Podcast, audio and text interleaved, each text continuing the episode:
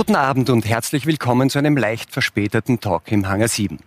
Die Regierungsverhandlungen zwischen ÖVP und Grünen haben diese Woche offiziell begonnen. Befürworter sprechen von der einzig sinnvollen Koalition für Österreich. Kritiker befürchten einen Stillstandspakt und warnen vor dem größten Wählerbetrug der Zweiten Republik. Können Türkis und Grün wirklich alle inhaltlichen Hürden überwinden oder scheitert das Projekt am Ende an Misstrauen und faulen Kompromissen? Und wie würde Türkis-Grün das Land verändern? Unser Thema heute Türkis-Grün, riskant oder richtungsweisend? Ich freue mich auf diese Gäste. Hans-Georg Maaßen, der ehemalige Präsident des deutschen Verfassungsschutzes, warnt, Türkis-Grün wäre ein schwerer Schaden für Österreich. Julia Rabinowitsch, die Schriftstellerin widerspricht, Türkisblau war Hasspolitik. Im Vergleich dazu ist jede andere Koalition ein Gewinn. Gregor Schütze, der ÖVP-nahe Kommunikationsberater, hält fest, in der Migrations- und Sicherheitspolitik kann Kurz keine Kompromisse eingehen. Volker Plass, der ehemalige Grünen-Politiker, ist überzeugt, meint Kurzes Ernst muss Klimaschutz wichtiger sein als Wirtschaftswachstum. Eva Zeglowitsch, die Meinungsforscherin, hält fest, Türkisgrün ist riskant. Bei zu vielen Kompromissen verlieren beide Parteien ihre Wähler. Herr Plass, Sie sind heute Manager bei Greenpeace. Davor waren Sie lange Jahre für die Grünen aktiv, auch zuletzt auch im Bundesvorstand. 2016 haben Sie sich aus der Politik zurückgezogen. 2017 sind die Grünen aus dem Nationalrat geflogen. Hätten Sie je daran gedacht, dass man zwei Jahre später über eine grüne Regierungsbeteiligung spricht und verhandelt?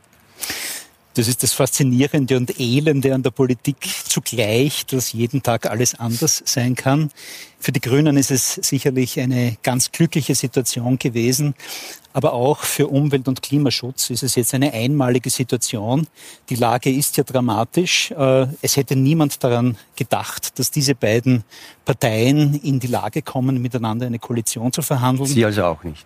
Selbstverständlich auch nicht. Ich glaube, niemand hier in der Runde hätte das gedacht. Aber jetzt ist die einmalige Chance da, auch wirklich etwas für Umwelt und Klima zu tun. Und Sie und finden, diese Chance sollte man nutzen, also Sie befürworten Also angesichts dessen, was wir in den letzten äh, Jahren politisch in Österreich erlebt haben, äh, ist Optimismus, glaube ich, die einzige Chance.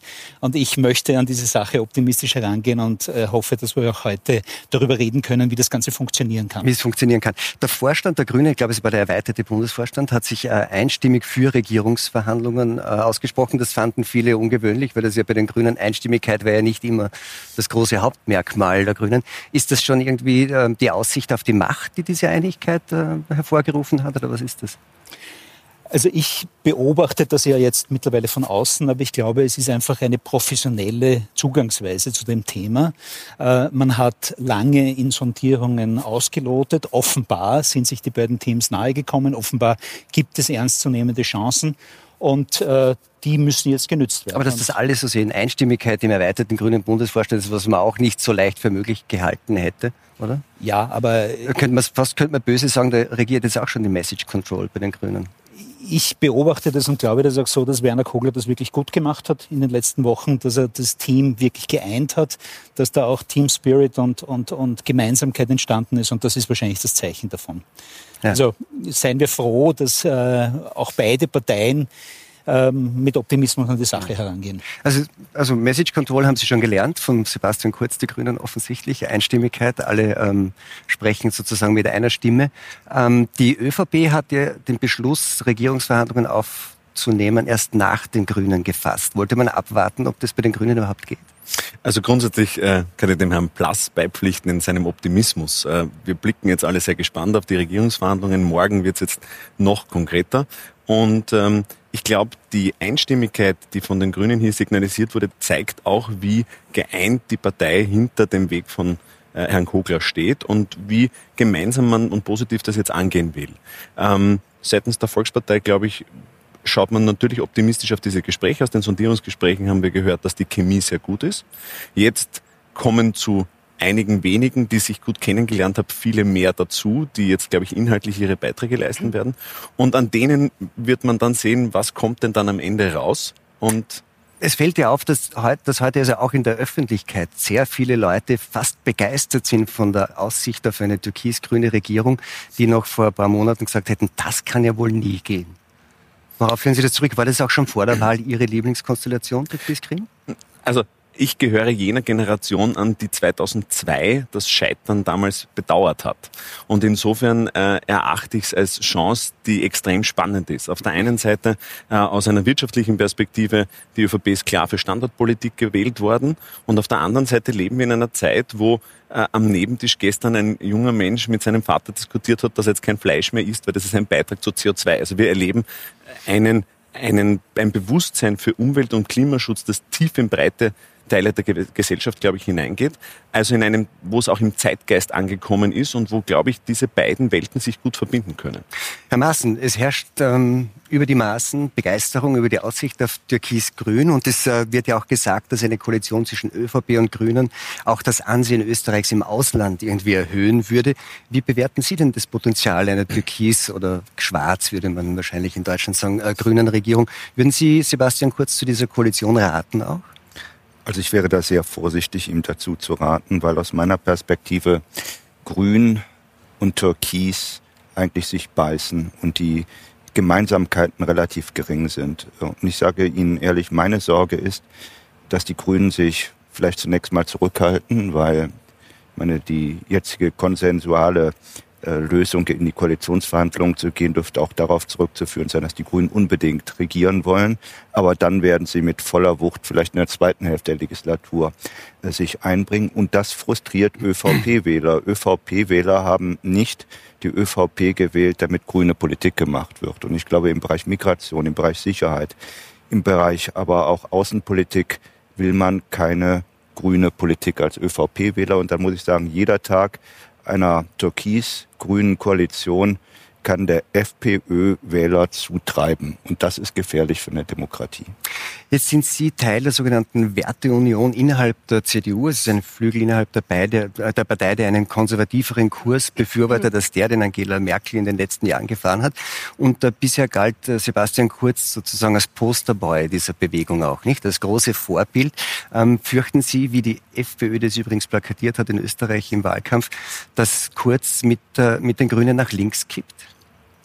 Schauen wir mal, ich weiß es nicht. Ich, ich sage Ihnen mal, warum Sebastian Kurz in Deutschland für viele ein Vorbild ist.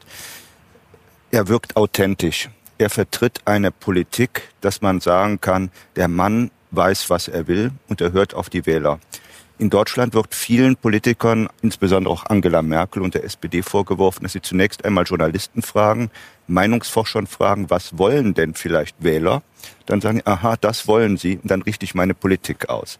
Das haben wir bei der Europaparlamentswahl. Das ist aber nicht so ungewöhnlich für Politik, muss man sagen. Nein, aber die Menschen erwarten eigentlich etwas anders. Die erwarten einen Typen mit Ecken und Kanten. Er sagt, ich will im Bereich Migration dies, ich will im Bereich Sicherheit jenes. Bei den Grünen ist das so, Sie, Sie sind auch eine Partei mit Ecken und Kanten und wenn man Grün wählt, weiß man, dass man Klima bekommt.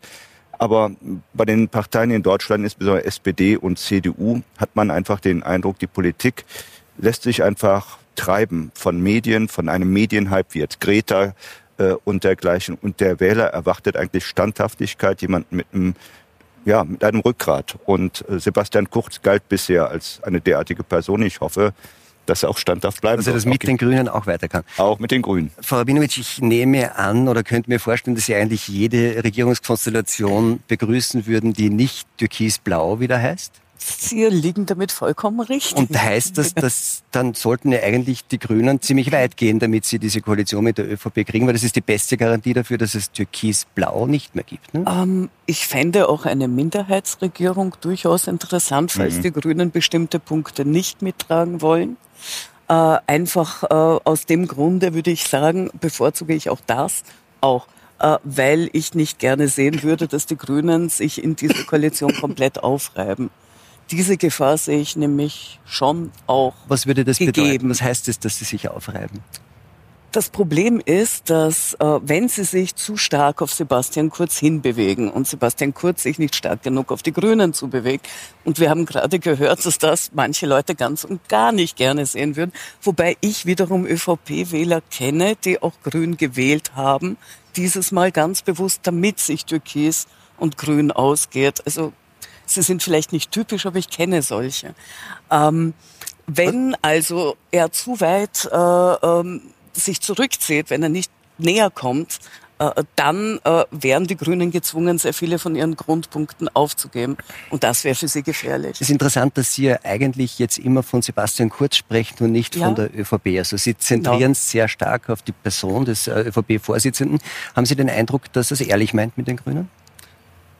Ich muss sagen, ähm, am Anfang dachte ich auf alle Fälle nein. Ich sehe auch die Gefahr immer noch gegeben, dass es vielleicht nicht ernst gemeint ist, aber ich habe meine Meinung, die zuerst sehr strikt war, mittlerweile etwas aufgeweicht.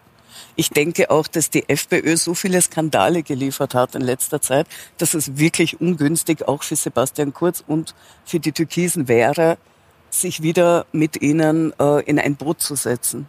Also aus taktischen Gründen wäre das vielleicht nicht so schlau meinen Sie? Nein, ich glaube nicht, dass es sehr schlau wäre. Herr Schütz, jetzt, äh, man spricht von ergebnisoffenen Regierungsverhandlungen, betont immer, dass das ja nichts werden muss, auch wenn man so lang sondiert hat. Äh, das, ähm, und bedauert, gleichzeitig bedauern viele auch relativ hochrangige äh, ÖVP-Politiker immer wieder, wie schade es denn sei, dass die FPÖ sich für diese Regierungsverhandlungen aus dem Spiel genommen hat. Das klingt jetzt nicht nach der reinen Begeisterung. Ne? Wie würden Sie das denn als Kommunikationsexperte einschätzen? Was sendet man da denn für Signale, dass man sagt, ja, ja, wir wollen eh und wir sind ergebnisoffen. Aber schade ist schon, dass die FPÖ nicht mehr will. Naja, man formuliert es ja nicht so. Ja, also grundsätzlich und aus einer Kommunikationsperspektive äh, eine demokratisch gewählte Partei und in dem Fall die ÖVP mit über 37 Prozent, ja, die keine absolute Mehrheit hat, macht natürlich insofern die Tür auf, dass sie sagt, grundsätzlich wir sprechen mit allen. Gut.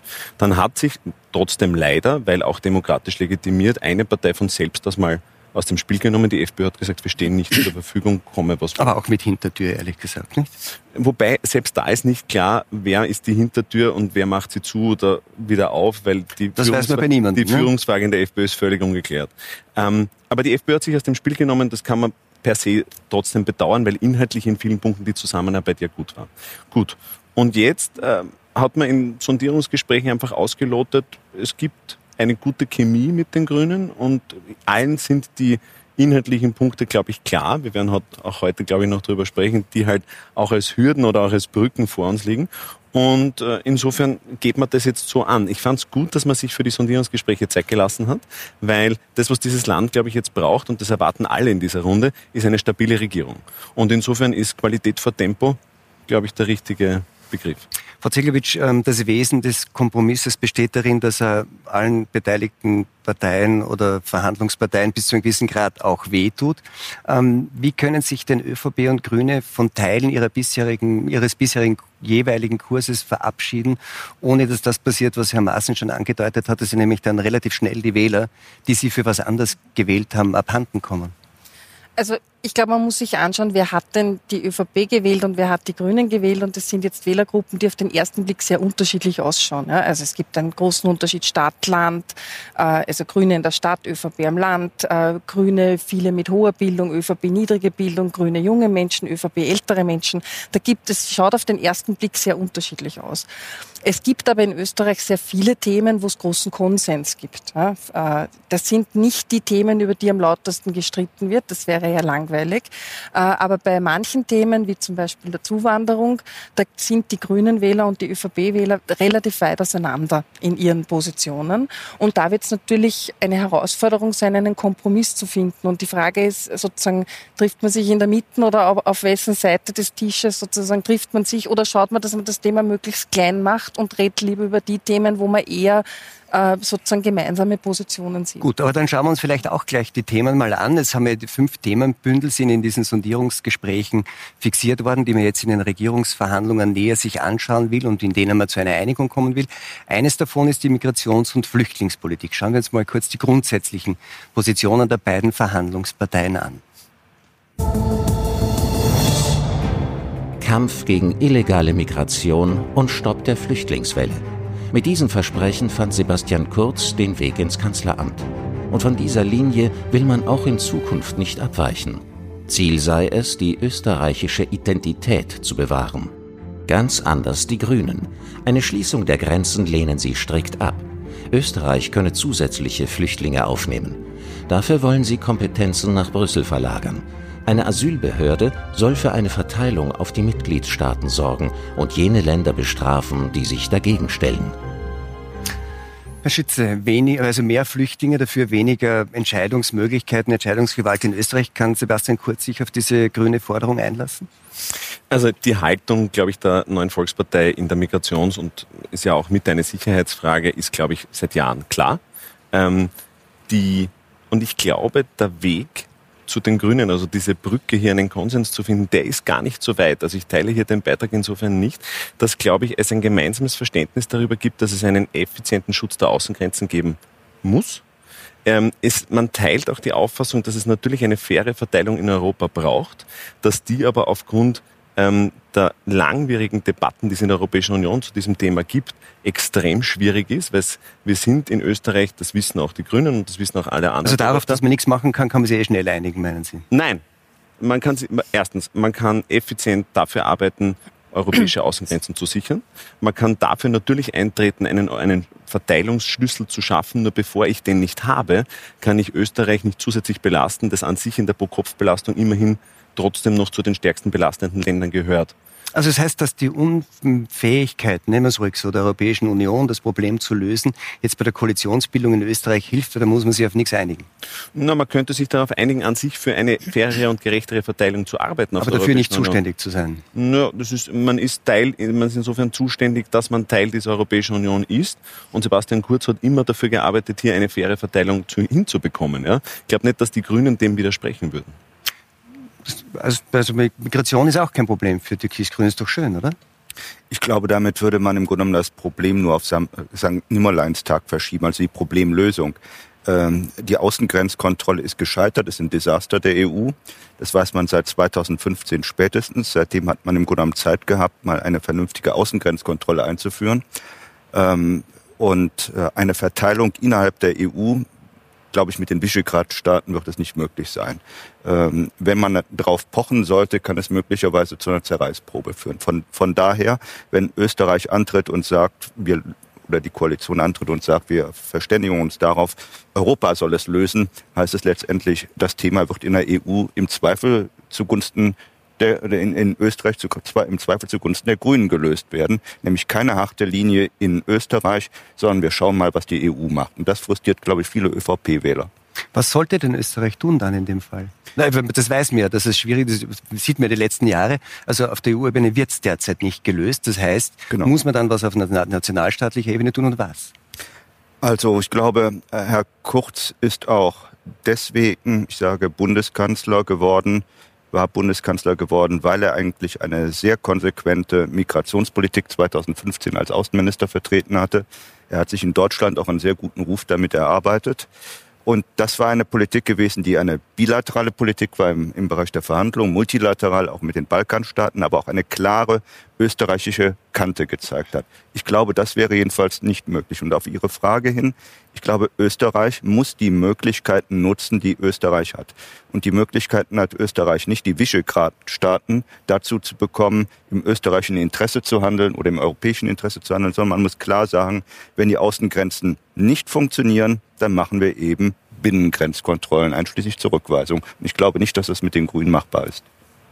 Ah, also äh, die Einstellung teile ich insofern nicht, dass weil wir ein Scheitern auf europäischer Ebene an sich erleben oder weil dort nichts weitergeht, ja, äh, die Hände in den Schoß zu legen und zu sagen, dann machen wir nichts, das war nicht meine Aussage, sondern grundsätzlich diese Politik zu verfolgen und das in einem Art Koalitionsübereinkommen zu finden, glaube ich, ist möglich. Und an sich festzuhalten. Aber wie viel Spielraum hat kurz? Und an Fall? sich festzuhalten, dass wir nationalstaatliche Maßnahmen setzen, das ist in Ordnung, ja, um gewissen, Tendenzen, gewissen Tendenzen vorzubringen. Nur das kann, und das kann ja auch Teil einer einer Übereinkunft, glaube ich, sein. Das kann trotzdem immer nur vorübergehend sein, weil, Verzeihung, dass ich als junger Europäer hier in Salzburg am Weißerberg meinen Pass herzeigen muss, das, das kann ja keine dauerhafter akzeptabler vollkommen Zustand richtig, sein. So. Vollkommen richtig. Das heißt, auf der einen Seite kurzfristige Maßnahmen zu setzen, weil man in Europa nicht weiterkommt, aber auf europäischer Ebene langfristig für Dinge zu arbeiten, die Europa dienen und die quasi auch ein österreichisches Problem lösen, glaube ich, gehen schon zusammen. Ist es zu haben mit den Grünen, zu sagen, wie Herr Maaßen sagt, auf europäischer Ebene dauert das, dann muss, müssen die Einzelstaaten allein handeln und das kann eben auch heißen, die Grenzen dicht zu machen auf sagen quasi äh, alleiniger nationalstaatlicher Initiative. Herr Schütz hat gemeint, das geht schon mit den Grünen. Glauben Sie, das geht mit den Grünen? Also Ich möchte einmal ganz kurz formal feststellen, dass ich heute nicht für die Grünen spreche, sondern ja. auch nur mutmaßen kann, beziehungsweise äh, mir meine Gedanken dazu mache. Aber Sie haben einigermaßen einen Eindruck, wie dort gedacht wird, ja, nehme ich an. Ja, ja. Äh, also ich glaube, kein vernünftiger Mensch will, dass es an Europas und Österreichs Grenzen vollkommen ungeordnet zugeht. Zweitens, äh, ich glaube, es, man kann es relativ rasch äh, außer Streit stellen, dass die Menschenrechte und das Rechtsstaatlichkeit ein sehr, sehr hohes Gut äh, sind, das in Österreich unbestritten ist. Dann gibt es viele Ansatzpunkte, wo auch die Wirtschaft massiv daran interessiert ist, dass wir die Situation verbessern. Wenn ich diese elende Debatte mit den Abschiebungen von Lehrlingen mitverfolgt habe, wir haben die Rot-Weiß-Rot-Card, die überaus bürokratisch ist und nicht funktioniert, die ein Hindernis ist für Betriebe, Fachkräfte aus Drittstaaten nach Österreich zu bringen. Das heißt, es gibt zahlreiche Ansatzpunkte. Wir können die Asylverfahren beschleunigen. Da wird auch jeder daran interessiert sein. Es gibt zahlreiche Ansatzpunkte, wo wir positive gemeinsame Projekte in Österreich entwickeln können, die, glaube ich, beide Parteien vertreten können. Aber wenn das jetzt eh so easy ist, dann fragt man sich, wie konnte es dazu kommen, dass für die Grünen in den letzten Jahren das, wofür Sebastian Kurz als Bundeskanzler mit dieser Regierung gestanden ist, ähm, ein Ende der Menschenrechte und ich weiß nicht was alles war. Das kommt mir jetzt ganz seltsam vor, ehrlich gesagt. Da gab es eh kein Problem. Also ich schätze äh, die jüngere Vergangenheit von Sebastian Kurz so ein, dass es äh, hauptsächlich darum gegangen ist, äh, ihn selbst zu positionieren, auch der FPÖ Wählerinnen und Wähler wegzunehmen. Ich halte Kurz nicht prinzipiell für einen Anführungszeichen Ausländerfeind. Also ich glaube nicht, dass der in der Früh aufsteht und sich Gedanken darüber macht, wie er jetzt Ausländer drangsalieren kann. Ähm, ich glaube, da wird man auch pragmatische Lösungen finden können. Also aber, Aber ich, mein, ich, bin schon, ich bin schon bei Ihnen, dass das nicht das leichteste Problem ist. Ich meine, Sie kennen die Grünen, also auch wenn Sie jetzt nicht als Funktionär der Grünen mehr tätig sind. Wie groß ist denn die, ähm, die innerparteiliche Bereitschaft, glauben Sie, den bisherigen Kurs, und darauf besteht ja eigentlich der Ex-Kanzler, in der Migrationspolitik mitzutragen und sagen, sowas wie die österreichische Identität, das hat er mehrmals gesagt, in den Vordergrund zu stellen und zu bewahren. Das sind ja dann doch auch Fragen, wenn man so will, des Wordings und wie spricht man darüber? Ist, sind, kann man die Grünen dafür gewinnen, irgendwie auf diesen Kurs einzuschwenken? Also ich glaube nicht, dass eine neue Regierung diesbezügliche Reizworte gemeinsam vor sich hertragen äh, muss. Äh, ÖVP und Grüne haben ja auch den Vorteil, dass sie zwei sehr unterschiedliche Zielgruppen bedienen, dass es eher eine Vereinigungsmenge ist als eine Schnittmenge. Das heißt, wenn Kurz weiterhin von einer österreichischen Identität äh, sprechen möchte, sein das unbenommen. Das müssen die Grünen ja in dieser Form nicht unbedingt mittragen. Aber man muss sich ganz konkret auf eine menschenrechtlich anständige Migrations- und Asylpolitik einigen. Ähm, und ich und wüsste jetzt aber, kein prinzipielles aber, Problem. Aber was sagen Sie damit auch, dass das Ihrer Meinung bisher eine solche nicht war?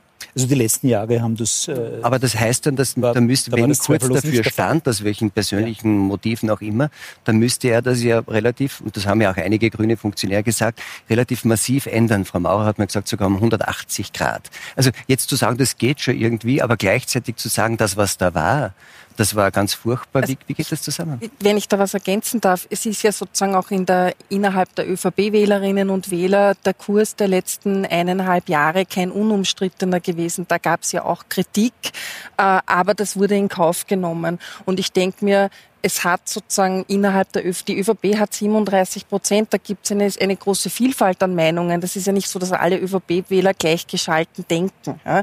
Und wenn man jetzt nicht vielleicht genau den der FPÖ nähersten Anteil herausnimmt und deren äh, Bilder sozusagen nach vorne stellt, sondern etwas anderes, dann kann man natürlich auch einen, ein, die Wählerinnen und Wähler der ÖVP mitnehmen.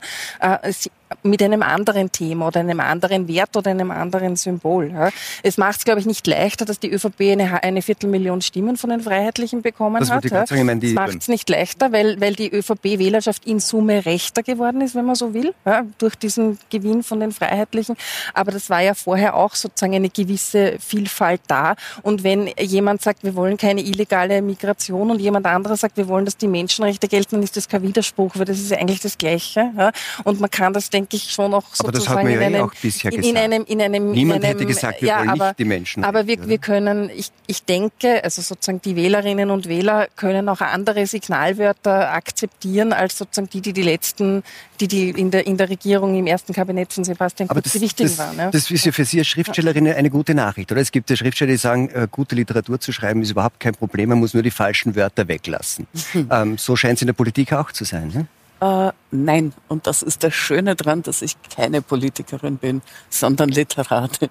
Das heißt, wenn ich meine Worte ändere, dann betrifft das in erster Linie mich, vielleicht noch meine Verkaufszahlen oder die Kritiken, aber es betrifft außer mir keinen einzigen Menschen mehr. Das heißt, ich habe natürlich eine Verantwortung in meinem Wegstreichen der Worte, die nur mir gegenüber geschuldet ist. Die Politik schuldet Verantwortung Menschen gegenüber. Das ist eine völlig andere Position. Und äh, ich würde sagen, das Wegstreichen von Worten ist nicht unbedingt dasselbe wie ein Papierzettel mit Ausreisezentrum auf eine Behörde zu kleben, was für mich das Verlassen jeglichen ähm, akzeptablen Rahmens der Politik Ja, aber das war. auch, das war auch eine Das war- semantische Aktion. na, man lasst das das, weg, war- man schreibt das nicht mehr drauf. Äh, Das war ein Aktionismus, der ganz bestimmte Dinge transportieren sollte. Und zwar sollte er transportieren, das, was bis jetzt geltendes Recht war, gilt für uns nicht. Und das wünsche ich mir von keiner Politik. Und Sebastian Kurz hätte da lauter und deutlicher sich gegen positionieren müssen, in meinen Augen. Äh, Das heißt, wenn die Politik jetzt konkrete Lösungen angeht, ohne sich auf die Zettelchen mit den Nachrichten äh, überpicken ähm, zu konzentrieren, sondern um wirkliche Lösungen. Und es gibt ja viele Dinge, die gelöst werden müssen. Das ist ja nicht so, dass nichts zu lösen da wäre. Wenn sich die Politik also konkret, ohne mit Schlagworten um sich zu werfen, sondern mit dem ehrlichen Interesse daran, für dieses Land, für die Menschen in diesem Land, zwar für alle Menschen in diesem Land eine gute Lösung zu finden, das würde ich sehr begrüßen. Herr Mast, kann man das so machen, wie Sie das da so hören?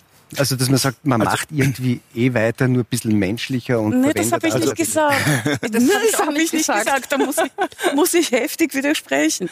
Also Sie Ah, erwarten ja. eine deutliche Kursänderung. Worin würde die dann konkret bei den Maßnahmen bestehen? Was müsste anders sein? Also als ich denke jetzt ja, war? dass schon jetzt einige ÖVP-Wähler ja durchaus für andere Lösungen offen sind. Wenn man sich jetzt die Lehrlingsinitiative Lehrlinge. anschaut, das haben viele Menschen unterschrieben, die nicht nur links positioniert waren.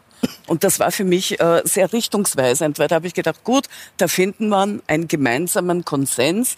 Das finden offenbar alle, die da unterschrieben haben, sinnvoll. Da kann man ansetzen, da kann man auch gute Ergebnisse damit erzielen. Da habe ich übrigens auch unterschrieben, weil ich das sehr, sehr sinnvoll finde.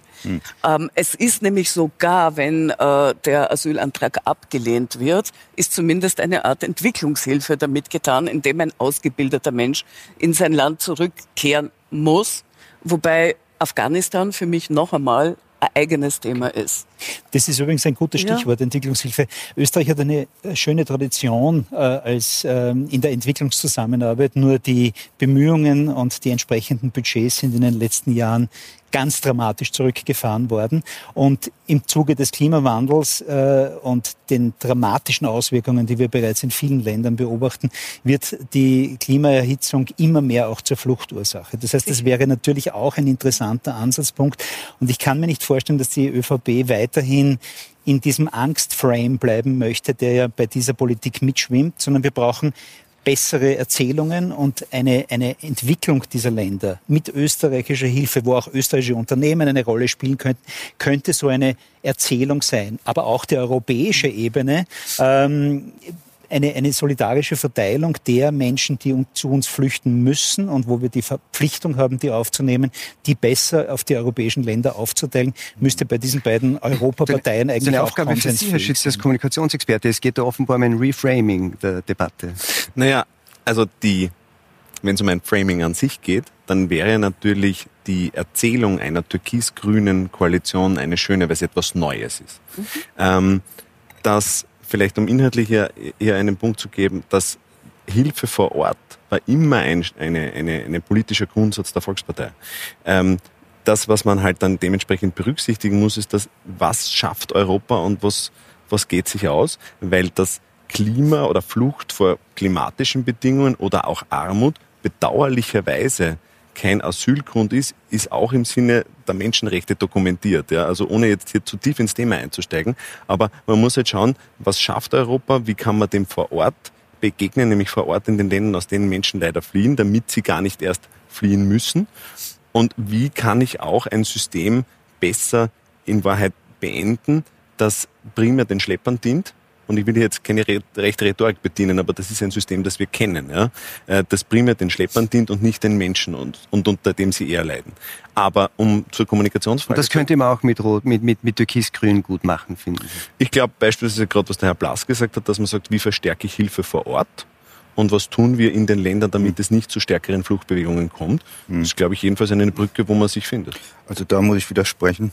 Ich habe in den 90er Jahren als Jurist im Innenministerium mich mit Fluchtursachenbekämpfung beschäftigt. Ich musste dann merken, nahezu jede Legislaturperiode kam Politiker auf die Idee, wir müssen Fluchtursachen bekämpfen. So, da haben wir Hunderte von Millionen in Afrika investiert, in Asien investiert und das war einfach weggeschüttet. Das war weggeschüttet, das funktioniert nicht. Und ich kann die Regierung oder die Koalition nur davor warnen, Geschäfte zu Lasten Dritter zu machen. Dass wir sagen, also Asyl, Flüchtlinge regeln wir ähm, in dem Sinne, dass die Leute nicht mehr kommen, weil wir Fluchtursachen bekämpfen. Das funktioniert nicht. Das Österreich ist nicht in der Lage, das zu das, machen, Deutschland auch nicht. Ich respektiere Ihre Meinung, aber nicht nur Sie, meine Vergangenheit im deutschen Ministerium, ich habe einen im österreichischen und dann die Politik glaube ich an sich schon. Weil Aber haben Sie auch, haben Sie auch wirkliche Effekte dieser Politik in Ihrer Zeit im Innenministerium es, sehen können? Es geht darum, Menschen im Prinzip auf der einen Seite zu motivieren, vor Ort zu bleiben, weil es dort wirtschaftliche Perspektiven für sie gibt und auf der anderen Seite es an sich trotzdem mit effizienten Außengrenzen und einer Bekämpfung der Schlepperpolitik unattraktiv zu machen, zu kommen und damit einen Pull-Effekt einfach zu verhindern. Und das haben wir natürlich gemerkt. Sie halten es ja nicht für sehr aussichtsreich, nicht? Also und es sind ja auch langfristige es ist, Maßnahmen. Es ist lobenswert, ja, natürlich. es ist lobenswert, so etwas zu machen, aber es ist aus meiner Sicht irre, ähm, das, das führt in die Irre. Wir sind Europa, wir sind nicht in der Lage, die Flüchtlingsprobleme in Afrika und vor allem das Bevölkerungswachstum in Afrika zu lösen. Aber Herr Maas, wird ist dann weiter Lösung, eine Mauer zu bauen und fertig? Und nein, nein, nein. Die also. Probleme müssen vor Ort ich meine, die Probleme müssen, ich sage mal, die Autokraten vor Ort müssen die Probleme mit der Bevölkerung lösen. Wir Europäer sind dazu so nicht in der Lage. Wir haben nicht die Instrumente dazu. Das muss man einfach ehrlich auch mal einräumen, dass unsere Instrumente außenpolitisch auch nur begrenzt sind. Da darf man den Menschen auch nichts vormachen. Aber trotzdem Und, vor, Hilfe vor Ort. Bitte? Hilfe vor Ort. Hilfe vor Ort durchaus, aber wir dürfen uns einfach nicht überschätzen. Diese Hilfe vor Ort wird nicht dazu führen, dass die Flüchtlingsströme signifikant abnehmen. Man muss sagen, im Gegenteil. Man, man kommuniziert eben nach außen, wir Europa sind wohlhabend. Man darf auch nicht verkennen, die Staaten haben ein hohes Interesse, Devisen aus Österreich, aus Deutschland, aus Europa, dass sie nach Senegal, nach Nigeria, auch in den Mittleren Osten transferiert werden. Das ist in deren Interesse. Sie haben gar kein Interesse, dass die jungen, oftmals aggressiven jungen Männer, die ohnehin arbeitslos sind in diesen Staaten, dass sie dort bleiben, sondern sie möchten diese Menschen exportieren. Jetzt, wenn man aber sagt, ähm, das funktioniert vor Ort nur begrenzt, nur langfristig, wir haben aber eine Situation, in der jetzt, also in, in, in dem, im Mittelmeerraum sehr viele hunderttausend Menschen sagen, in, in Warteposition sind. Und was tut man da? Eine der effizientesten Maßnahmen, die zum Beispiel die italienische Regierung gemacht hat, war, sagen, mit bis hin zu libyschen Warlords Vereinbarungen zu treffen. Ein Vorschlag, den viele haben, ist zu sagen, wir können eigentlich nicht anders, als auch mit diesen Autokraten Vereinbarungen zu schließen, finanziell oder sonstiger Natur, die dafür sorgen, dass diese Menschen nicht kommen. Kann man sowas mit den Grünen machen? Ich glaube nicht, dass man es mit den Grünen machen kann. Otto Schily als deutscher Bundesinnenminister hatte 2002 oder 2003 auch die Idee gehabt, Aufnahmeeinrichtungen Libyen schon zu errichten. Ich kann mich erinnern, er hat für diese Idee sogar eine Ehrendoktorwürde von einer koreanischen Universität bekommen. Die Grünen waren damals strikt dagegen gewesen. Damals war Libyen noch halbwegs stabil gewesen unter Gaddafi. Ich glaube nicht, dass wir jetzt so gute Chancen in Nordafrika haben. Aber ich glaube, innenpolitisch in Österreich dürfte es schwierig sein, das mit den Grünen hinzubekommen. Also zum Beispiel, es gab die österreichische Initiative mit Ägypten, auch jetzt nicht sagen, der demokratische Musterstaat aus unserer Sicht. Für solche Dinge sind, glauben Sie, die Grünen zu haben? Ich möchte mal aufs Grundsätzliche da kurz eingehen. Äh, ich glaube, wir sind uns nicht bewusst, vor welchen Dimensionen äh, doch, wir stehen mhm. werden in den nächsten ja. Jahren, wenn das mit der Klimaerhitzung wirklich losgeht und sich hunderte Millionen nicht mehr in ihren Ländern aufhalten können und auf die, auf die äh, Flucht machen. Das heißt, wir, wir stehen hier, wenn wir nicht rasch sowohl im Klimaschutz handeln, als auch diese Länder entwickeln und mit ihnen gemeinsam ein, ein erträgliches Leben an Ort und Stelle organisieren, dann werden uns diese Probleme in einer Dimension und in einem Ausmaß ereilen, mhm. ja, von dem wir noch gar keine Vorstellung haben. Mhm.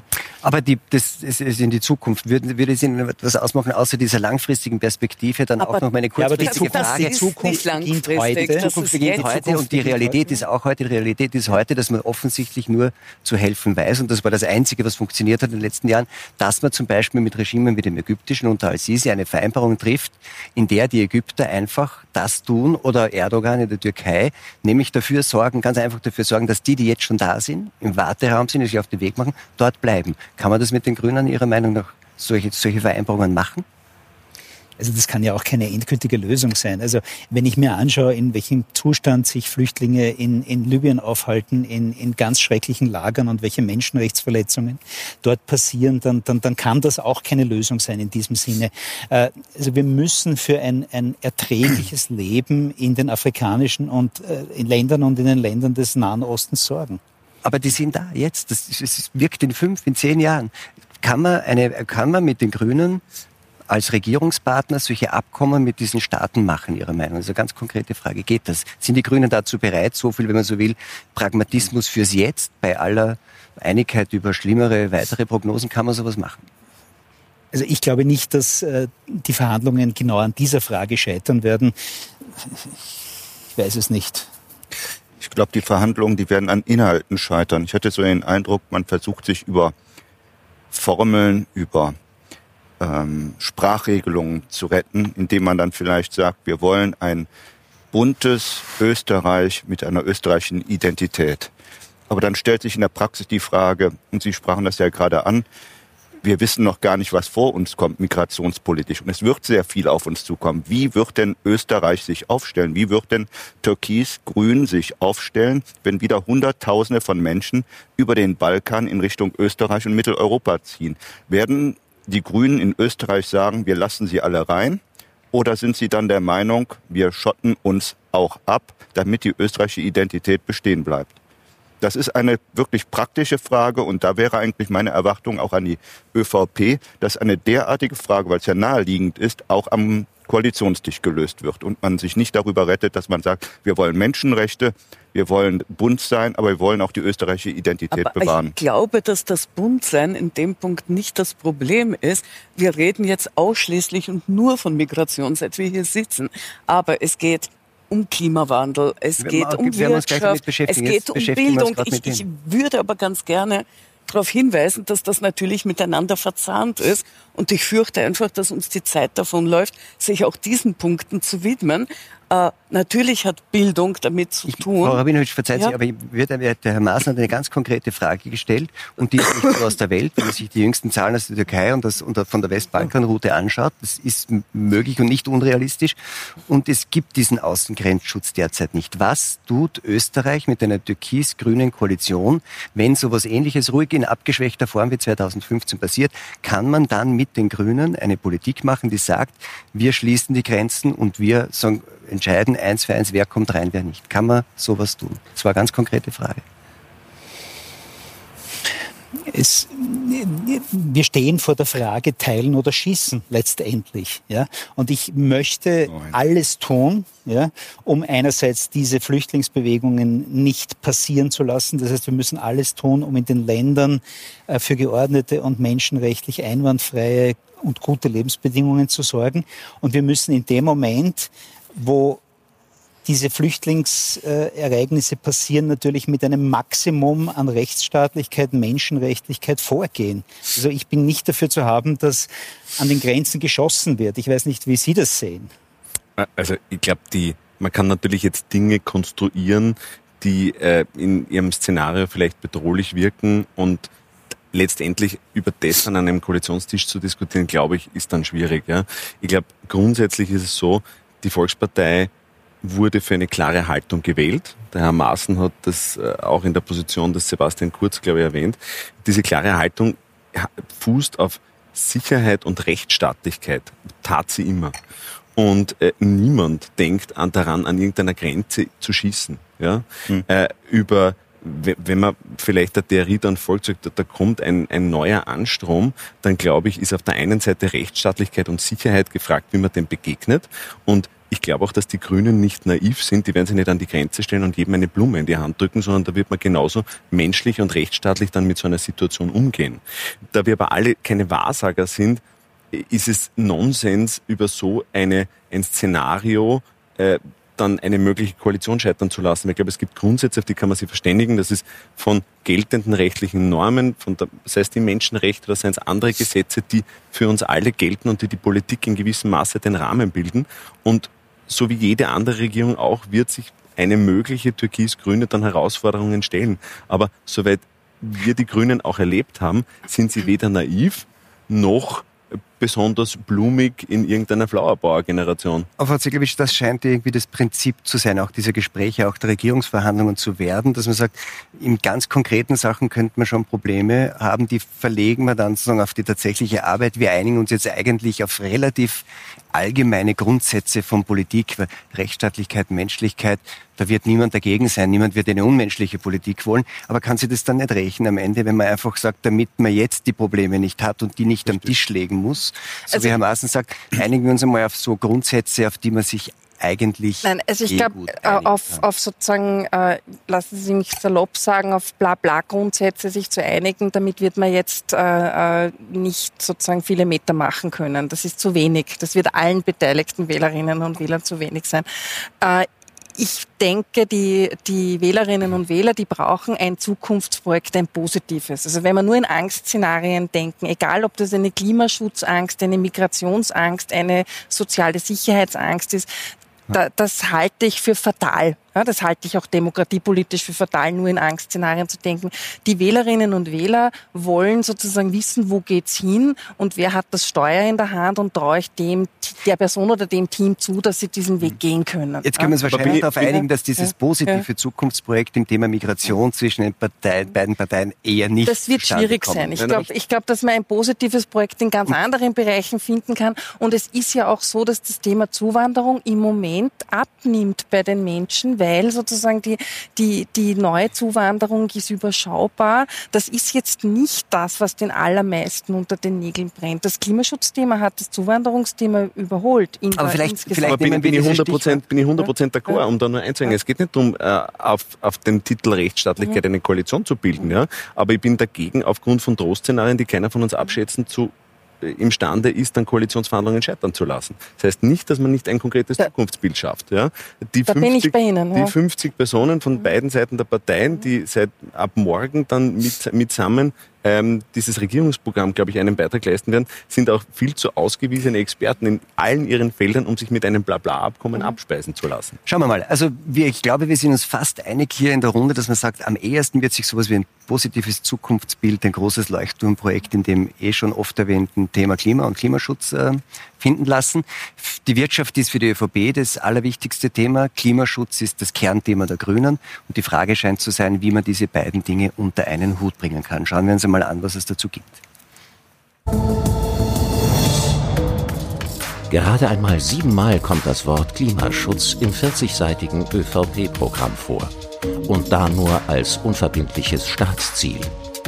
Verbindlicher äußert man sich zum Thema Abgaben. Keine neuen Steuern, lautet seit jeher das Mantra der Volkspartei. Vielmehr gelte es, die Steuerquote zu senken und die Wirtschaft anzukurbeln. Bei den Grünen klingt das anders. Sie setzen auf ein Wirtschaften jenseits des Wachstumszwangs. Klimaschädliches Verhalten soll höher besteuert werden. Zu diesem Schluss kommt auch eine aktuelle OECD-Studie. Um die Klimaziele zu erreichen, müsse Österreich den CO2-Preis und Umweltsteuern anheben. Herr Blass, ein bisschen hat man den Eindruck, dass man sagt, es wollen eh alle irgendwie äh, was gegen den Klimawandel und für den Klimaschutz tun, nur besonders wehtun soll es halt nicht. Wird sich das ausgehen? Also erst einmal grundsätzlich, Klimaschutz ist kein rein grünes Thema, sondern Klimaschutz ist mittlerweile eine Überlebensfrage der Menschheit. Wir haben noch ganz wenige Jahre, um das 1,5 Grad Ziel zu erreichen. Und das ist deswegen wichtig, weil wir unter diesen 1,5 Grad noch in einem vom Menschen gestaltbaren Bereich sind. Wenn wir mal diese Schwelle überschreiten, ist es relativ egal, welche Politik wir machen, weil dann äh, wir in eine eskalierende Klimakrise hineinlaufen. Also in dem Bereich sind die Trostszenarien, die noch keiner das heißt, absehen kann, nicht so schlimm, nicht? Ja, was ich sagen wollte ist, das ist jetzt keine, keine, keine grüne Liebhaberei der Klimaschutz, sondern das ist eine Österreich-Herausforderung. Es ist auch ein völkerrechtlich gültiger Vertrag, der von Österreich unterschrieben wurde, auch von der äh, Bundesregierung, der Sebastian Kurz angehört hat. Das heißt, wir haben die, nicht nur die Verpflichtung, sondern das ist eine Überlebensfrage für uns, dass wir da was weiterbringen. Ja?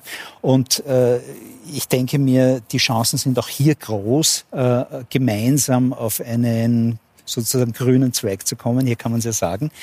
Ähm, und ähm, es ist klar, was getan werden muss. Ja, nämlich? Ja. Naja, die, wie, das, kann man, das kann man nicht höhere Steuern, sondern intelligentere Steuern. Wir müssen alte, dumme Steuern abschaffen, die auch nicht im Interesse der Unternehmen sind, wenn ich mir die steuerliche Belastung des Faktors Arbeit anschaue. Und wir müssen intelligentere neue Steuern einführen, die einem umweltzerstörerischen und klimazerstörerischen Verhalten endlich den Preis geben, der notwendig ist, damit auch Lenkungseffekte entstehen. Das heißt, das geht alles mit einer Steuerquote auch unter 40 Prozent. Die Steuerquote ist nicht das Primäre. Es geht nicht darum, mehr Steuern einzuheben, sondern es geht darum, wirklich ein zukunftsfähiges Steuersystem zu kreieren, das auch im Interesse von innovativen Unternehmen ist. Aber das heißt, wir werden ja eh bald, Sie stimmen zu, Sie haben die ganze Zeit mhm. so genickt, dass wir werden bald eine Regierung haben. Man wundert sich, warum es nicht schon die ganzen letzten Jahrzehnte, also schwarz-grüne Regierungen gegeben hat, wenn eh alles so easy ist weil sich vorher nicht ausging. Nein, aber äh, um ernsthaft zu bleiben, ich stimme insofern nicht zu, was die Formulierung betrifft, dass es eine österreichische Herausforderung ist. Äh, für mich in meiner Wahrnehmung jetzt auch als junger Europäer ist es vor allem eine globale Herausforderung, die mhm. Österreich nicht alleine lösen kann. Also ich glaube, so sind wir uns, äh, denke ich, dann wieder einig. Äh, die Frage ist, was tut man als österreichische Regierung, um hier eine Vorreiterrolle vielleicht in Europa einzunehmen, die andere aufnehmen können oder hier einen Beitrag zu leisten, der für andere Vorbild sein kann. Und das, glaube ich, kann man schon tun. Ähm, die ÖVP hat mit dem Prinzip der ökosozialen Marktwirtschaft immer es verstanden, Umwelt und Wirtschaft auch zu vereinen. Ähm, aber man hat auch klar die Volkspartei gewählt für eine klare Standort- und proaktive Wirtschaftspolitik. Und natürlich gibt es da gewisse Hürden, über die man entweder man stellt sie Außer Streit ist dann schwierig, weil irgendwann kommt es dann doch zum Streit, aber man muss, glaube ich, gewisse Dinge vereinbaren, Stichwort dritte Piste äh, etc., die halt trotzdem gehen müssen. Äh, und ich halte schon für ein essentielles Ziel, Steuerquote weiter zu senken. Das ist auch etwas, was so kommuniziert wurde, eine klare Erwartungshaltung an die Volkspartei war, wie sie gewählt wurde. Also das ist nicht so einfach, glaube ich, wobei es einen Common Sense gibt, an sich etwas zu tun. Also ich bin sehr dafür, dass wir wieder ins Spitzenfeld in der Umwelt- und Klimapolitik ähm, kommen. Dort sind wir nämlich längst nicht mehr. Österreich ist ein europäischer Nachzügler. Und wenn Sie sagen, im internationalen Gleichklang, die anderen warten auf uns, dass wir endlich auch aufschließen. Und äh, speziell der Verkehr, wenn Sie den schon ansprechen, und diese Großprojekte, die da in Planung sind. Also gerade der Verkehr ist das allergrößte Problemfeld in der Klimapolitik. Und ähm, die, die Emissionen im Verkehr sind in den letzten Jahren massiv gestiegen. Und ich kann mir nicht vorstellen, dass derartige Projekte wie die dritte Piste mit einem wirklich zukunftsfähigen Klimaschutz vereinbar sind. Das heißt, wir müssen wirklich schauen, wie können wir in Zukunft uns anders fortbewegen, ja, uns äh, ökologischer fortbewegen, mit weniger Emissionen und nicht fossile Großprojekte in die Landschaft setzen, die wieder Vorentscheidungen für die nächsten Jahrzehnte in die falsche Richtung treffen. Ich würde da gern was ergänzen. Also die allermeisten Wählerinnen und Wähler sind der Meinung, das ist total wichtig, da muss man unbedingt was tun. Es sind auch ganz große Mehrheiten immer dafür, wenn man sagt, man fördert irgendwas. Mehr öffentlicher Verkehr, mehr Elektroautos, mehr was auch immer. Sobald es aber darum geht, ob man jetzt statt diesem Parkplatz einen Baum hinpflanzt oder einen Fahrradstreifen oder wie sozusagen, wer hat wie viel Platz im Verkehr. Im Verkehr ist auch, glaube ich, das emotionalste Thema bei den Wählerinnen und Wählern von diesen vielen Themen. Dann wird sozusagen auf einmal geht es dann doch darum, schaue ich auf meinen eigenen Vorteil oder nicht. Ich glaube, wir sehen bei ÖVP und Grünwählerinnen sehr, sehr viele Gemeinsamkeiten, wie zum Beispiel, es braucht mehr davon, davon, davon, davon. Und gleichzeitig gibt es, glaube ich, ganz viele Beispiele, wo sich äh, ÖVP und Grün Politikerinnen und Politiker, wie gesagt, wegen jedem Parkplatz und wegen jedem Baum und wegen jedem Fahrradstreifen in die Haare kriegen. Und es liegt auch daran, dass die Wählerinnen und Wähler viel weniger extrem sind, wenn man so will, als die Funktionärinnen und Funktionäre einer Partei. Und man würde zwischen den Wählerinnen und Wählern viel mehr Konsens finden, als es vielleicht auf der Funktionärsebene möglich ist. Aber nur, wenn man ja. auf die Kosten nicht schaut, weil dann kriegt jeder das, was er will. Und wenn Kosten egal sind, ist es meistens dann ist es auch tatsächlich egal. Dann sagen die Leute, ich kriege, was ich nehme. Das Problem ist nur, wenn nein, gleichzeitig nicht, eine Partei nein. sagt, wie der Herr Schütze meint, und gleichzeitig müssen wir die Steuerquote. Da, da geht es nicht nur um die, also es geht sicher auch um die Kosten, da geht es auch sozusagen um die eigene Bequemlichkeit und um den Komfort. Dass ich sage, ja, das finde ich klasse, da soll der öffentliche Verkehr ausgebaut werden und das brauchen wir auch alles, aber ich möchte bitte trotzdem im Auto fahren, weil es regnet, weil sonst werde ich nass. Ja. Äh, ich sage das jetzt als Wiener Beispiel, wo ich sozusagen die Möglichkeit hätte, das auch anders zu lösen. Das ist in anderen Regionen, wo es den öffentlichen Verkehr gibt, äh, nicht so ausgebaut gibt, sicher nicht der Fall.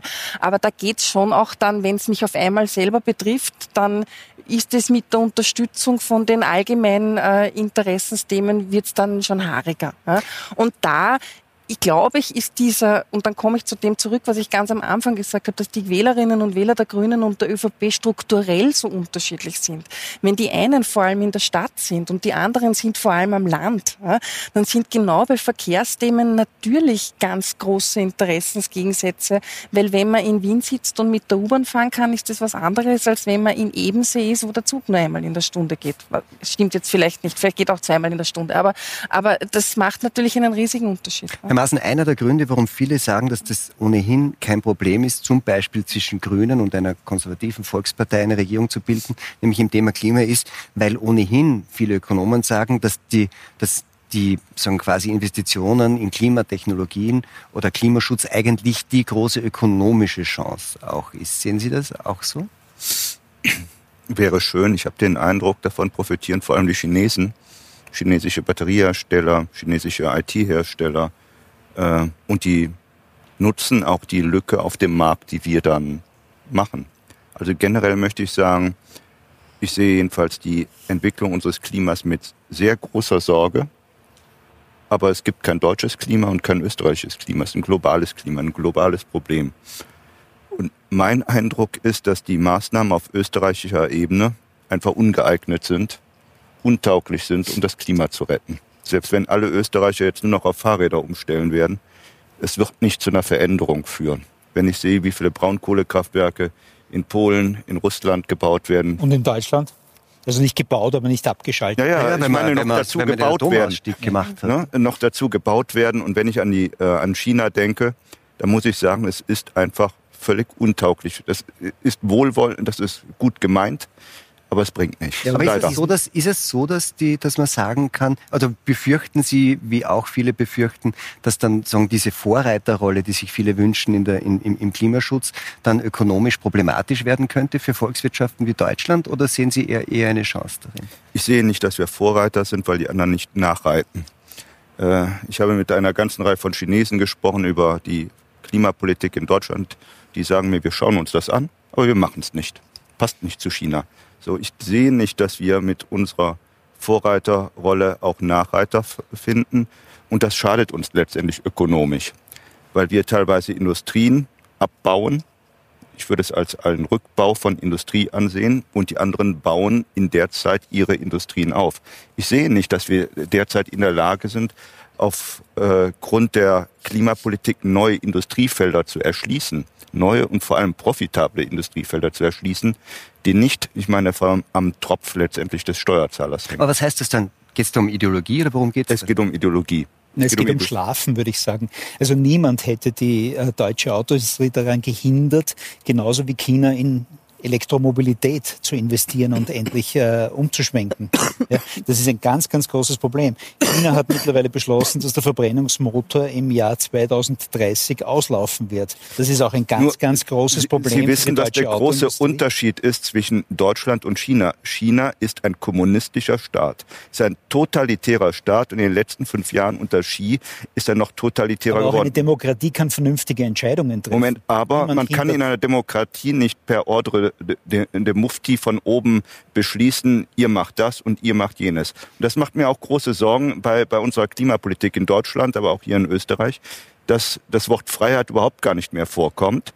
Freiheitliche Gesellschaft, sondern man will jetzt nur noch verbieten, anordnen, macht mal. Und das alles unter der Überschrift Klima. Wir müssen das Klima retten und verbieten. Sache ist. Was heißt verbieten? Ich möchte, dass einmal äh, Klimaschädigung und Umweltverschmutzung. Naja, aber es wäre dann schon, Preis wenn das chinesische Beispiel ist, also äh, Maaßen sagt, China kann per Ordre die Mufti beschließen und anordnen, ab 2030 gibt es keine Verbrennungsmotor. Das hat mehr. Norwegen auch schon Ähm, getan. das könnte- Norwegen ist eine Demokratie. kommunistisch. Ja. Entschuldigung, das ist, das ist ein blödes Argument. Na, anordnen ist, glaube ich, dann schon nochmal was anderes, zu sagen, wir haben das als Ziel, nicht? Man muss es dann ja tatsächlich tun und müsste dann gesetzlich, Sie sagen per Aber- aber Mufti, gesamte- die, den, den Bau von Verbrennungsmotoren ja tatsächlich Ja, ja, aber unsere gesamte Rechtsordnung besteht aus Normen, aus Geboten, aus Verboten, aus, aus Regelungen. Ja. Und, und schauen wir nach Norwegen. Norwegen hat das auch, und etliche andere Länder haben ein Aus des Verbrennungsmotors auch schon beschlossen. Das ist zukunftsgerichtete Politik, weil wir einfach wissen, dass wir in diesem Bereich äh, massive Eingriffe brauchen, ja, ganz klar. Wir hätten vor 20, 30 Jahren schon handeln können. Wir haben diese Zeit versäumt. Ja? Das heißt jetzt nicht, dass die Lösungen angenehmer werden, aber sie sind dringend notwendig, damit wir auf diesem Planeten auch unseren Kindern und Kindeskindern ein lebenswertes Umfeld hinterlassen. Und Aber das hilft doch nichts, wenn Österreich das alleine macht. Wenn China eine ganz andere Politik verfolgt, wenn unter Trump eine ganz andere Politik in den USA gemacht wird, dann muss ich sagen, es ist ganz nett, was Österreich macht. Aber Österreich schadet sich und hilft niemandem. Ja, aber äh, Weiterentwicklung und Zivilisation und Kultur hat immer damit gestartet, dass jemand begonnen hat. Also ich glaube wirklich daran, ja, dass Europa hier eine Vorreiterrolle einnehmen muss. Wer soll es anders tun, wenn nicht die Europäer?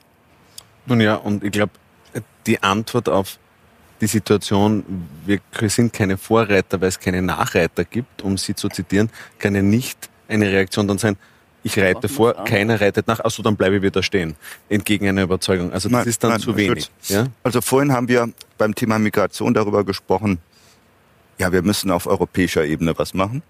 So, warum sagt man nicht, also wir machen mit Österreich, wenn die Chinesen mitmachen, wenn auch Trump mitmacht, wenn die relevanten Produzenten von CO2 wirklich richtig einsteigen.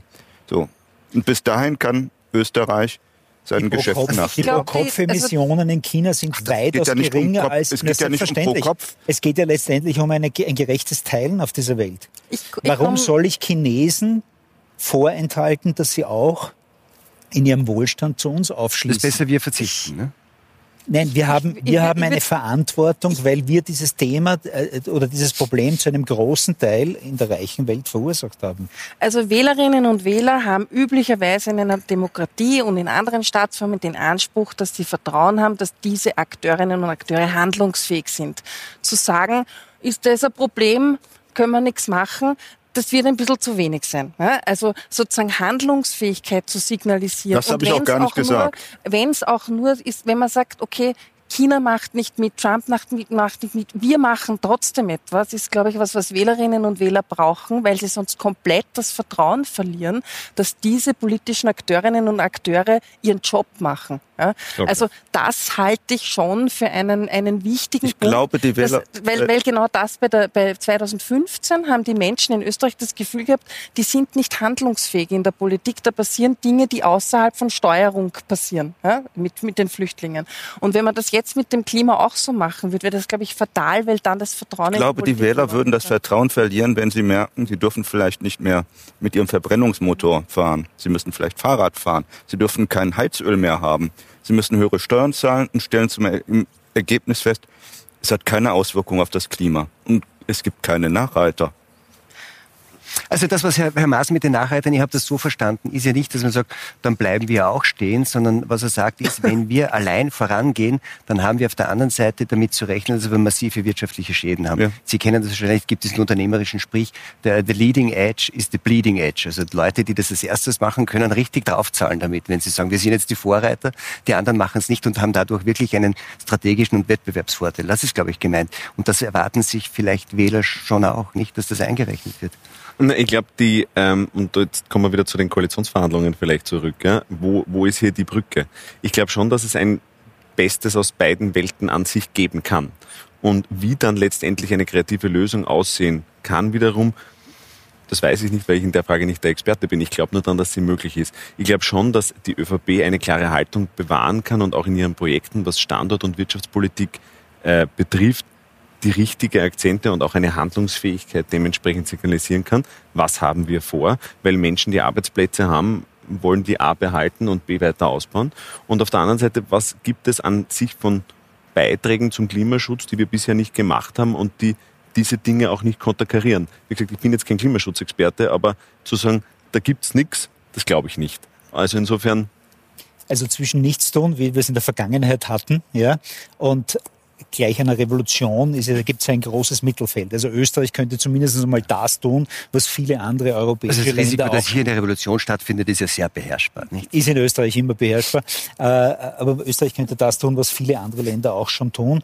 Schon aus einem ganz banalen Grund, weil sonst milliardenhohe Strafzahlungen mhm. in wenigen Jahren drohen werden. Ja? Das heißt, es muss auch in unserem massiven budgetären Interesse sein, die Hausaufgaben, auf die wir uns international verständigt haben und zu denen wir vertraglich verpflichtet sind, einfach zu erfüllen. Und das muss sozusagen jeden vernünftigen Menschen einleuchten. Am Ende ist ja dann doch immer alles konkret. Könnte man hier in der Runde zumindest irgendwie sich auf eine Maßnahme in der ganzen Klimafrage einigen, sagt, da sind alle der Meinung, zum Beispiel jemand, der den Grünen nahe steht, auch wenn er sie jetzt nicht mehr mhm. vertritt, und jemand, der der ÖVP nahe steht und, und auch Sie, Frau Rabinowitsch, wo man sagt, das würde man, das würde man dann doch auf jeden Fall tun. Weiß ich nicht, sagen wir CO2-Steuer.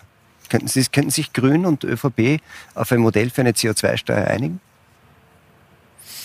Also ein intelligenteres Steuersystem, auf dieses Wording könnten wir uns wahrscheinlich... Naja, genau, wieder allgemein und weich. Aber kann man sich auf eine CO2-Steuer verständigen? Jetzt mache ich einen Vorstoß im Sinne der guten Sache. Ich glaube, mit klaren Ausnahmen und nämlich A, für Pendler, für ähm, quasi die Logistik etc., also all das, wo es dem Wirtschaftsstandort dient glaube ich, gibt es irgendwo dann trotzdem einen Mittelweg, wo man sich finden könnte. Man könnte jetzt CO2-Steuer machen und dann welche von den dummen Steuern, die Herr Blass angesprochen hat, müsste man dann wegnehmen, damit sie das ausgeht? Weil es dürfen ja nicht mehr Steuern werden für die ÖVP. An dummen Steuern für Unternehmer fallen mir viele ein. Ja. Also das, das erlebe ich täglich am, am, am eigenen Leib. Also da findet man einige, beginnen davon, dass klar, gerade die Steuerreform, die ja eigentlich im Kommen war, was beispielsweise eine Senkung der Köst betrifft, äh, der Herr Blass nickt wohlwollend. Nein, da nickt er nicht unbedingt wohlwollend, aber Bei einer Köststeuersenkung werden Sie ja, ja nicht im, dabei, im, Im Wesentlichen geht es um die äh, steuerliche Belastung des Faktors Arbeit, auch. sowohl auf Arbeitnehmer- als auch auf Arbeitgeberseite. Also da wird es viele Ansatzpunkte geben, dass man aufkommensneutral das Steuersystem wesentlich intelligenter und zukunftsfähiger Da, da sind übrigens Zahlen bekannt, dass auch eine große Mehrheit der ÖVP-Wählerinnen und Wähler der Meinung ist, man könnte eine CO2-Steuer einführen, wenn man dafür den Faktor Arbeit entlastet. Also das ist zumindest, und da glaube ich wieder, dass es bei den Wählerinnen und Wählern mehr Überschneidungen gibt als vielleicht bei den Vertreterinnen und Vertretern und der Parteien. Sie die, weil Sie die Pendler angesprochen haben, also ja. jede ökosoziale Steuerreform, die in den letzten 20 Jahren vorgeschlagen wurde, und es hat schon mehrere Vorschläge und Modelle gegeben, hat immer einen sozialen Ausgleich für einkommensschwache Schichten vorgesehen, ob das jetzt ein Ökobonus ist oder was auch immer. Und wir haben uns das durchgerechnet. Also Pendler, die sogar 20.000 Kilometer im Jahr pendeln, könnten immer noch Gewinner sein einer solchen Ökosteuerreform. Also man muss sich vor so etwas, wenn es intelligent und gut gemacht ist, überhaupt nicht fürchten. Aber umweltschädliches und klimaschädliches Verhalten braucht einen richtigen Preis. Das ist in einer Marktwirtschaft ein ganz, ganz wichtiges Prinzip, dass wir nicht ständig externe Kosten an die an, auf die Allgemeinheit abwälzen.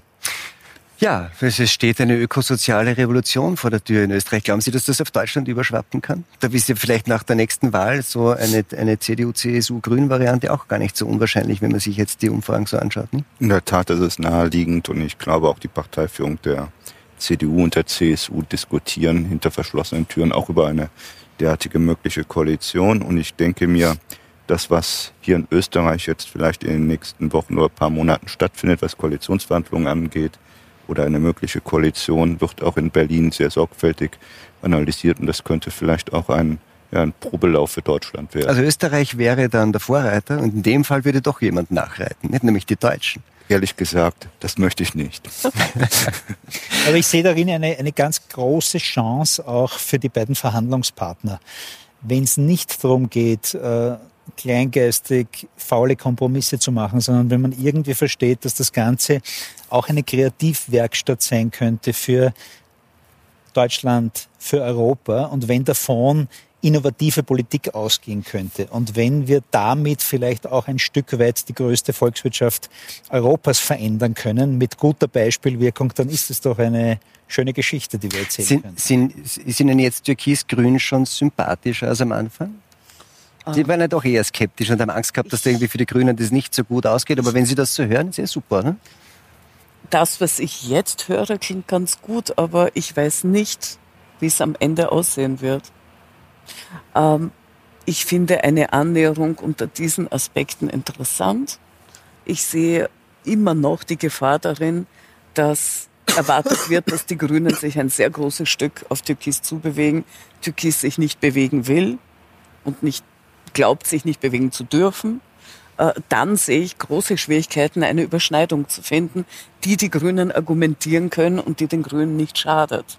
Vielleicht machen wir eine ganz kurze letzte Einschätzungsrunde, weil wir eigentlich am Ende unserer Zeit sind. Es gibt Zahlen, Frau Zegovic, die sagen, dass die Zustimmung zu Türkis-Grün bei den ÖVP-Wählern eigentlich unter 50 Prozent nach wie vor ist, um die 50 Prozent knapp drunter, während die Zustimmung zu Türkis-Grün bei den Grünen über 90 Prozent ist. Ist das ein Hinweis darauf für Sie, dass es passieren wird? Nein, das ist ganz einfach. Die ÖVP hat zumindest rechnerisch drei Möglichkeiten und die Grünen haben nur eine. Insofern ist es kein Wunder, dass sich das so widerspiegelt. Weil die Grünen ähm, doch in die Regierung wollen und auch die Wählerschaft will, dass sie in die Regierung die, die Wählerinnen und Wähler der Grünen haben die Grünen gewählt, damit bestimmte Themen umgesetzt werden und das geht in der Regierung leichter als in der Opposition. Das ist keine Frage. Persönlich ja? glauben Sie, dass eine Regierung türkis-grün rauskommt am Ende dieser Verhandlungen? Ich halte das für schwierig, weil ich ganz viele Themen sehe, wo es nicht leicht sein wird, einen Kompromiss zu finden. Und ich nenne nur eins als Beispiel, das ist das Thema Bildung, wo mir mhm. die Positionen sozusagen als sehr unterschiedlich vorkommen. Ja, ich, ob wir jetzt von Ziffernnoten, Deutschklassen, Ganztagsschule und so weiter reden, da habe ich den Eindruck, da sind die Positionen weit auseinander und das Kapitel Bildung auszulassen, wird sich eine Regierung nicht leisten können. Also eher skeptisch. Ich bin skeptisch. Sie? Ähm, ich halte es für richtig, äh, jetzt zu verhandeln. Es ist ergebnisoffen und es wird auch ergebnisoffen verhandelt. Das hat auch äh, die Volkspartei betont. Aber ähm, die Chemie hat zumindest so viel Positives gebracht in den Sondierungsgesprächen, dass jetzt mal verhandelt wird. Also schauen wir. Na, aber Ihre, Ihre Einschätzung. Glauben Sie, rechnen Sie eher damit, dass es passiert oder rechnen Sie eher damit, dass es scheitert? Ich rechne eher damit, dass es passiert. Warum? Weil ich der Sebastian Kurz insofern zutraue, dass er, wenn er das nicht eher glauben würde, würde er gar nicht verhandeln. Okay. Passt. Eher, dass es passiert. Herr Maaßen, glauben Sie, dass das passieren wird? Also ich kann mir vorstellen, dass es kommen wird, dass man sich auf allgemeine Grundsätze wie Menschenwürde und Menschenrechte verständigt. Aber dass es vielleicht nach einem Jahr scheitert. Mhm. Frau Rabinowitsch? Ähm, ich finde es auch sehr schade, dass wir die Bildung komplett ausgelassen haben. Das muss ich jetzt nochmal rein reklamieren. Das wäre für mich ein sehr wichtiges Thema wir gewesen. Wir haben nicht viel mehr als 40 Minuten, nicht 40 ja. Stunden wie die Sondierer. Das, das, das ja, aber wir haben jetzt sehr viel Zeit für die Migration aufgewendet. Und fürs Klima. Fürs Klima auch, aber für die Migration in meiner Wahrnehmung, vielleicht in meiner subjektiven deutlich mehr. Ähm, ich würde Sie, sagen, äh, Bildungsthema sehe ich auch als ein schwieriges. Äh, ich glaube schon, dass es passieren kann. Es ist nicht unrealistisch. Die Frage ist nur, wen beschädigt es mehr und wann ist es aus damit? Also so ähnlich wie Herr Maaßen. Es kann nicht unbedingt aber, gleich, aber, wird, aber äh, ich wird nicht fünf Jahre halten. Er möchte das, glaube ich, nicht. Diese Lösung ist nicht die, die er sich wünscht. Für er ist Herr ist es, äh, nein, ich meine den Herrn Maaßen. Also. Ganz anders. Aber für mich ist es natürlich so, dass es mir lieber ist als andere Konstellationen mit der FPÖ. Ihre Einschätzung, wird es eher passieren oder wird es eher scheitern? Also ich gebe dem Projekt 51 Prozent Chance. Ich glaube, es ist die schwierigste und teuerste Variante auch für die ÖVP. Ich glaube, die Regierung würde halten, wenn sie gut ausverhandelt ist. Die Grünen haben schon einmal bewiesen, dass sie vom Verhandlungstisch auch aufstehen können, wenn es nicht reicht. Ähm, und man wird sehen, ob die Verhandlungspartner eher das Glas halb leer oder halb voll sehen und eher die Chancen eines solchen Bündnisses als die Probleme sehen. Also ob Sie eher 41 oder 49 Prozent sehen im halben Glas, nicht? Frau Rabinowitsch, Frau Zelwitsch, meine Herren, vielen Dank für dieses Gespräch. Ihnen einen schönen Abend noch und bis zum nächsten Donnerstag beim Talk im Hangar 7.